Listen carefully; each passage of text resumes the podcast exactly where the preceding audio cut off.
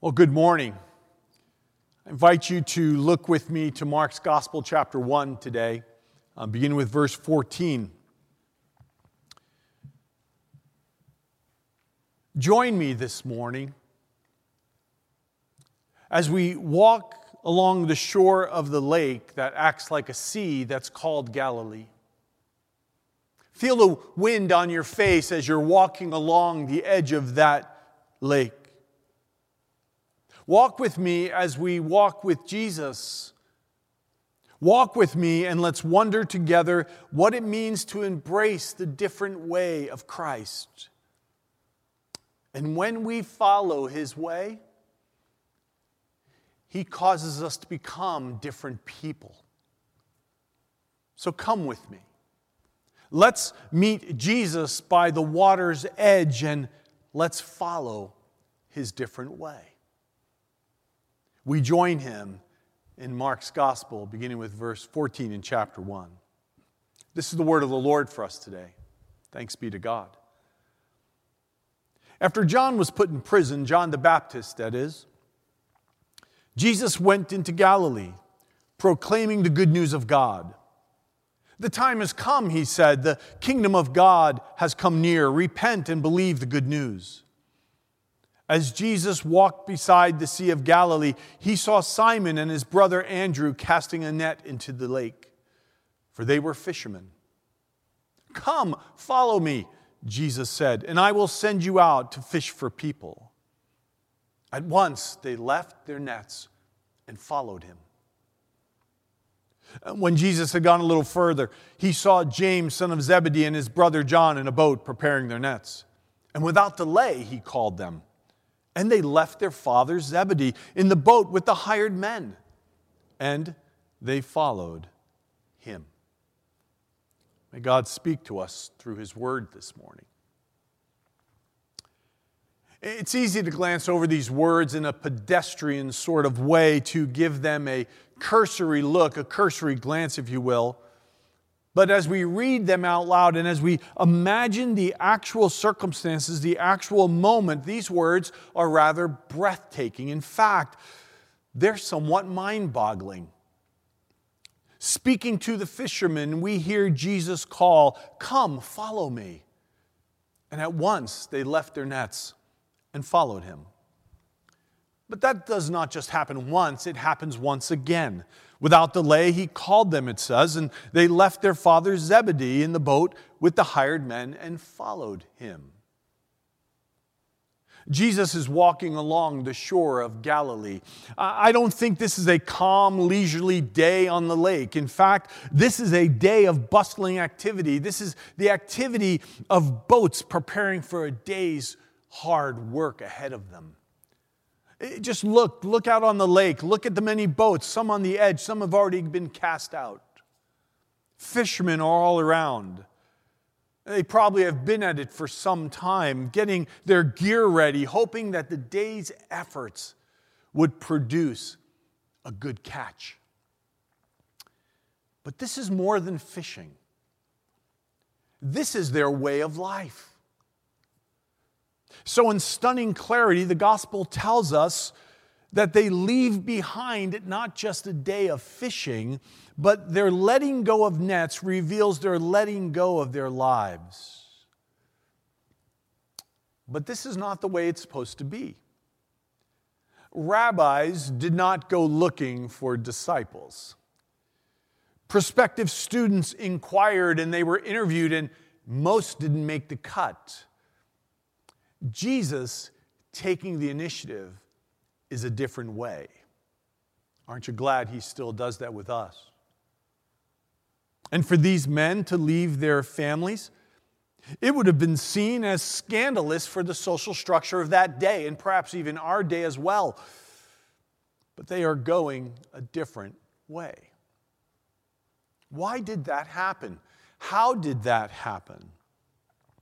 Well, in the economy of Scripture, we do not get the whole picture. We do not know what others were on the shore with them. We, we, we are not privy to other conversations, though, when you read the Gospels and you put the details together, it's clear there were some other conversations.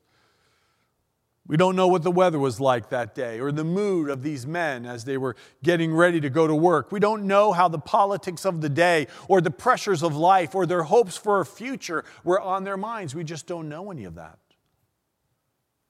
But we are given what we need to know. Why did it happen? How did it happen? Well, visiting my parental memory, I go back in time to the adolescence of my adult children. But I can't stop there, really. I need to go back further in time to a place with my own adolescence. I know I heard this question. I am sure I heard this question more than once. And I know my adolescent children probably heard this question in some form or fashion. And maybe you heard this question before, or maybe you have asked this question as well, because I know I certainly heard it in my adolescence, and the question was this What were you thinking? I'm sure you've probably been asked that question. What were you thinking?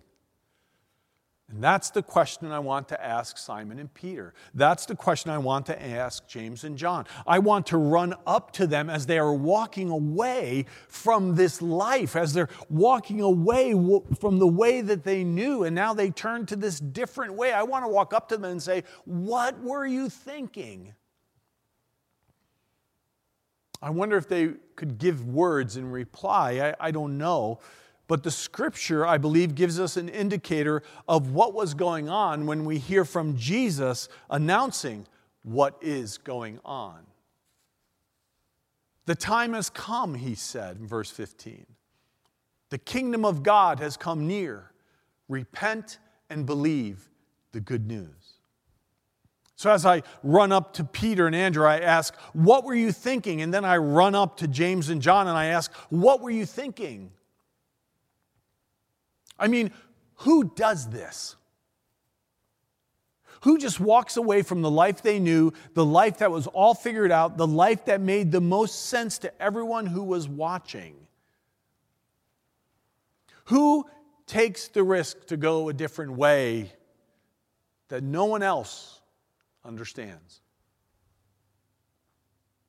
I think they would answer me by saying, That's just it we began thinking in a different way.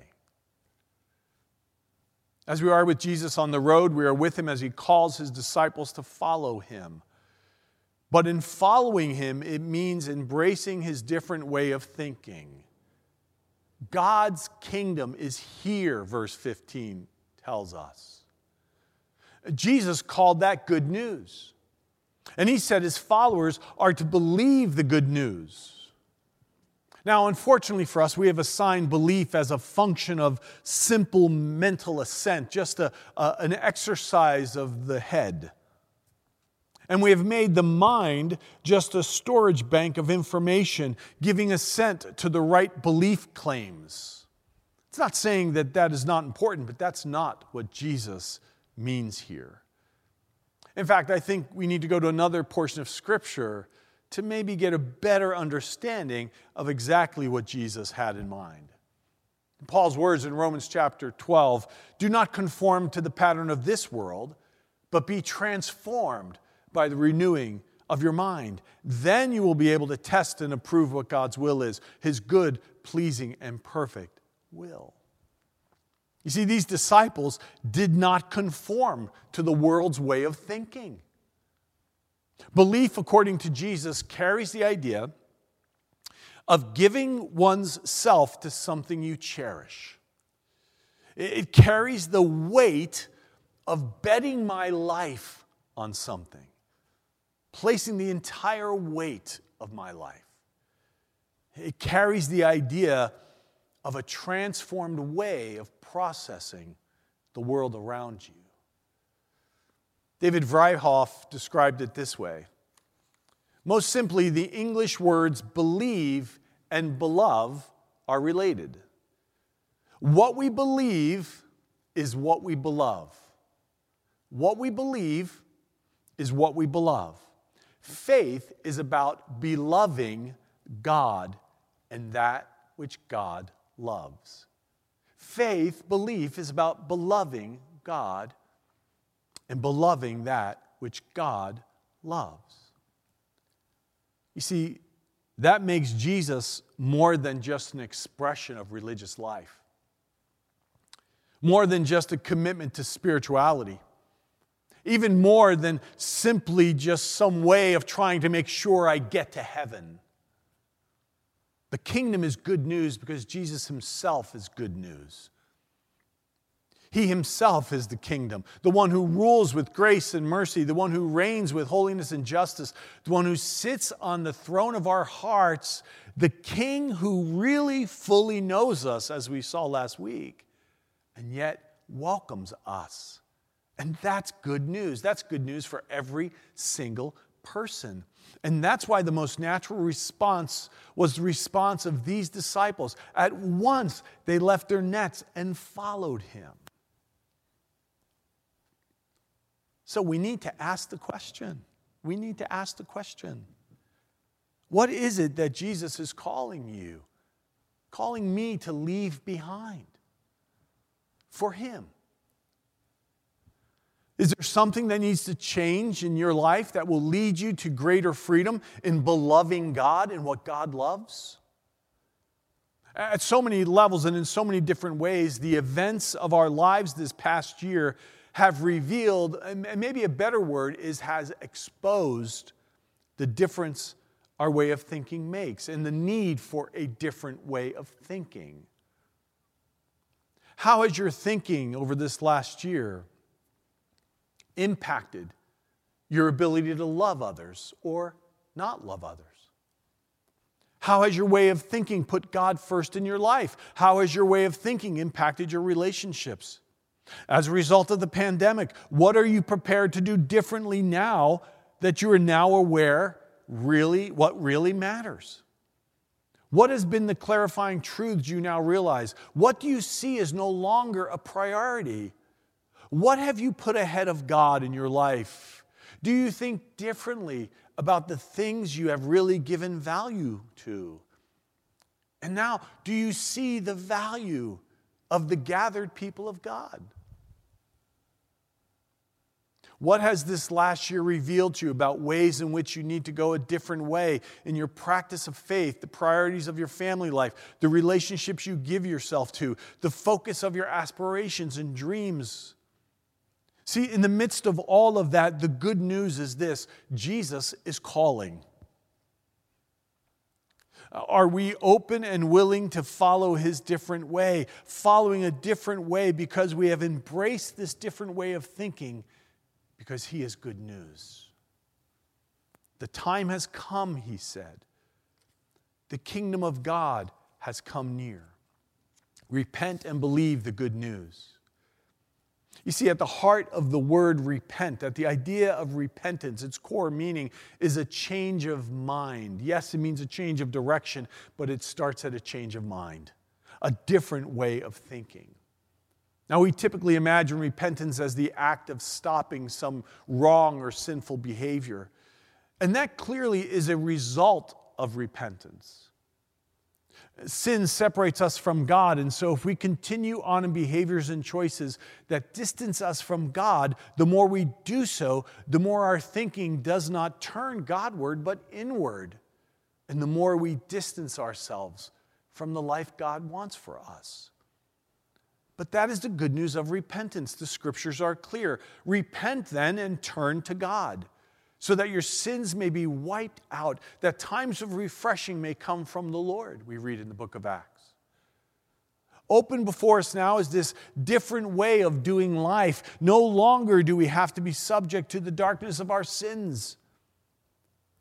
Dallas Willard put it this way to be the light of life and to deliver, to deliver God's life to women and men where they are and as they are is the secret of the enduring relevance of Jesus.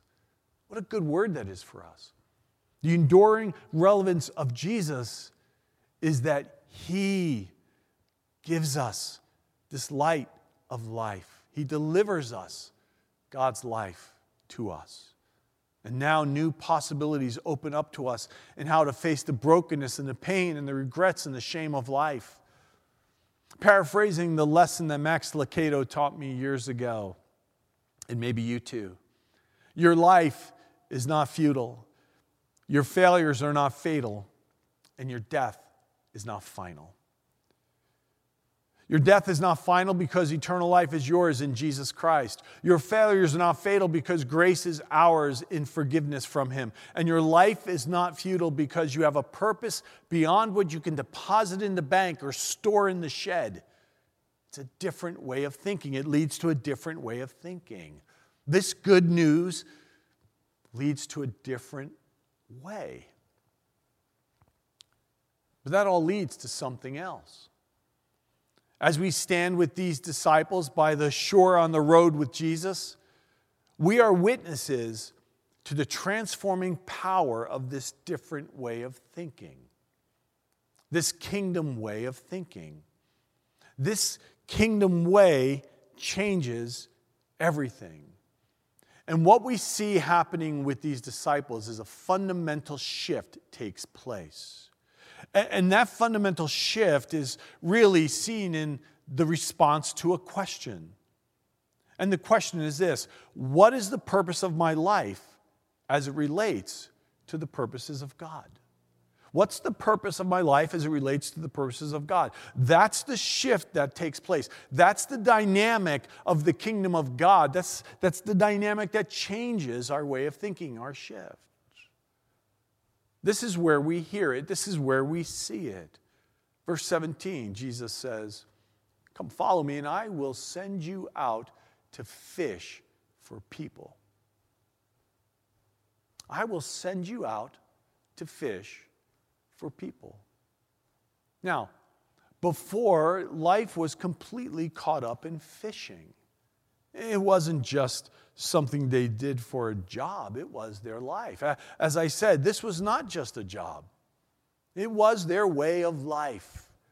That lake was everything to them. It was what they built their families around. It was who they were known for. It was what they were known as in their society.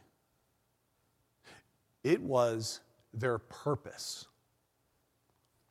But this call to the different way of Jesus, this call to a different way of thinking, redefines the purpose of life. And that means I now have a completely di- different set of questions to ask and answer in life that are contrary to the normal way of thinking. Just a completely different set of questions. And at the heart of those questions is this one. Uh, paraphrasing Walter Brueggemann's idea of vocation, we ask this What is my purpose for being in the world that is related to and an expression of the purposes of God? This good news of the kingdom leads me to a whole different perspective, a different question to ask. What is my purpose for being in the world that is related to and an expression of the purposes of God? We all have a vocation, every one of us. But it is not necessarily the career path you may be on. It, it may not be the job that you do each day. It may not be that at all. At the heart of it is this we are all called to be an expression of the purposes of God. We are all called to serve the purposes of God. So, what is that for you? And here's a question for us How does that make me different? How does that make you different? What difference does a kingdom way of thinking make in my life? What the difference does it make in your life? And how does that cause us to view our world and those in our world differently. Just look at the world around us. Just imagine in your mind the world right now. What do you feel? What do you feel as you imagine the world around you? Name what you feel. Name it. Well, as I was imagining the world around me this week, and even in recent weeks, there's one word that comes to my mind.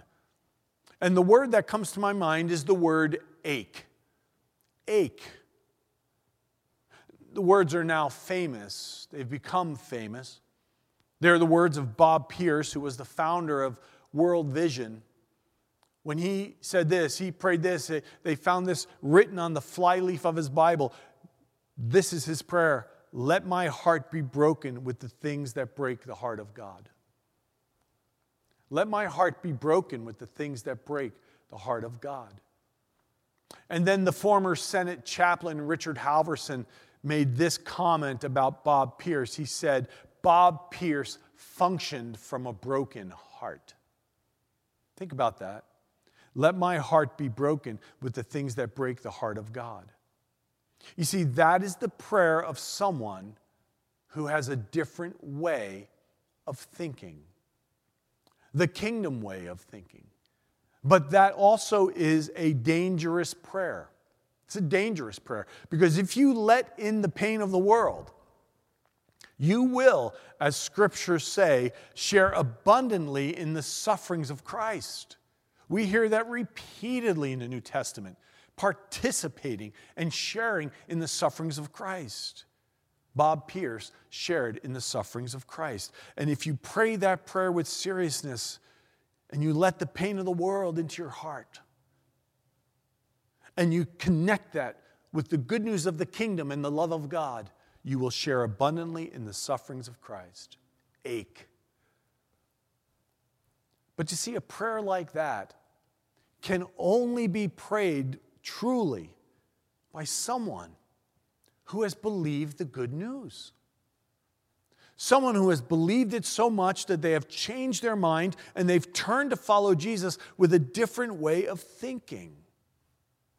Do you know what kind of thinking it is? It is the love your enemies. The last will be first, the greatest will be the least.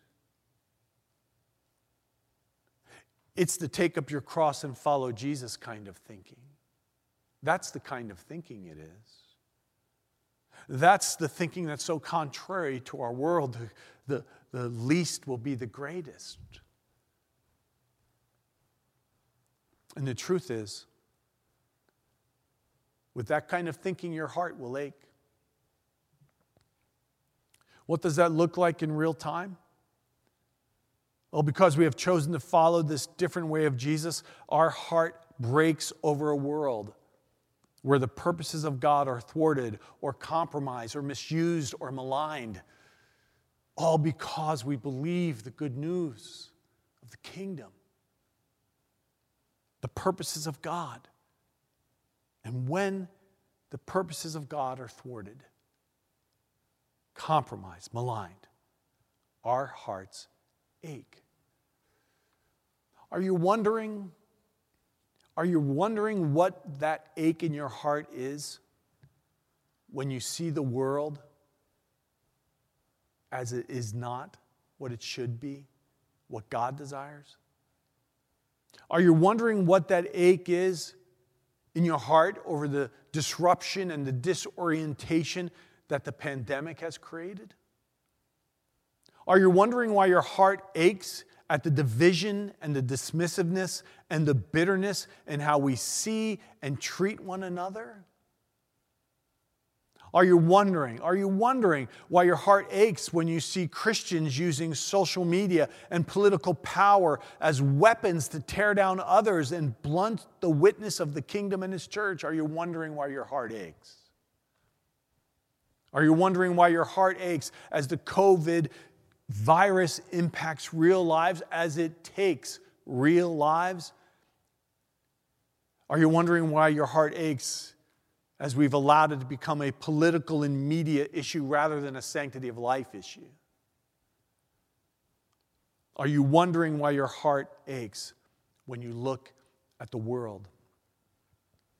You see, it's because you believe the good news of Jesus. Because God changes the frame of reference from the ways of the world to the ways of his kingdom.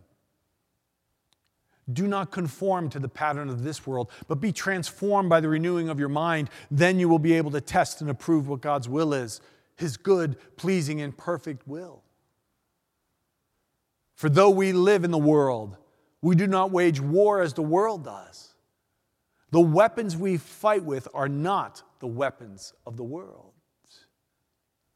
The kingdom of God has come near. Repent and believe the good news. Our hearts ache because they should ache. Because we choose to follow a different way. We have chosen a different way of thinking. We know that there is good news to believe, the very good news of the kingdom of God that is better. And because of that, we know this we should be better. We should be different. We should follow a different way. So, yes, our hearts ache. But here's the really good news Jesus says, Come, follow me. Do you hear him calling today? Do you hear him inviting you to a different way? Do you see there is a different way of thinking to embrace? And do you see that it means that in his different way, in the midst of his different way, in the midst of this very real world, even in the midst of our ache, the good news is he's calling and he is with you and he is with me in the midst of it all as we trust him. And I think, I think that is why they did it. And I think that is how they did it. Jesus is calling us to a different way of thinking. What is my answer going to be? Amen.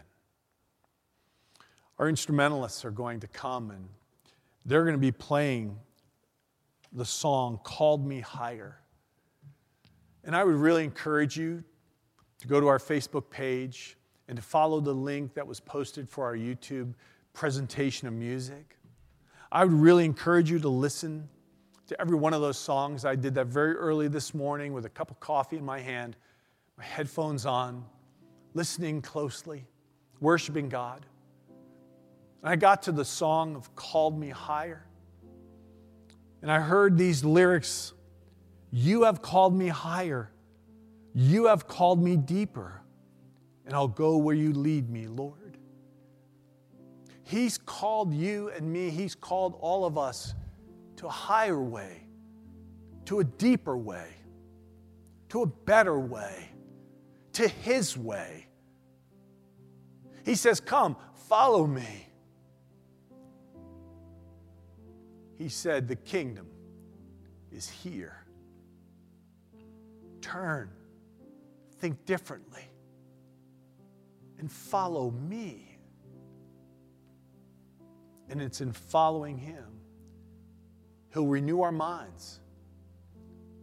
He'll take us on a different way the way of Jesus.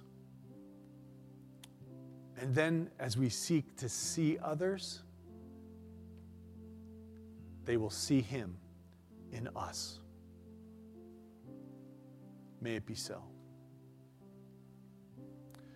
I pray now that as we go into this day today, that we would follow Jesus in his call to us, that our minds would be renewed with a different way of thinking, and our lives would reveal a different way of living, the way of Jesus. Let us go and let us live the way of Jesus whatever that means, wherever we find ourselves. In Jesus' name.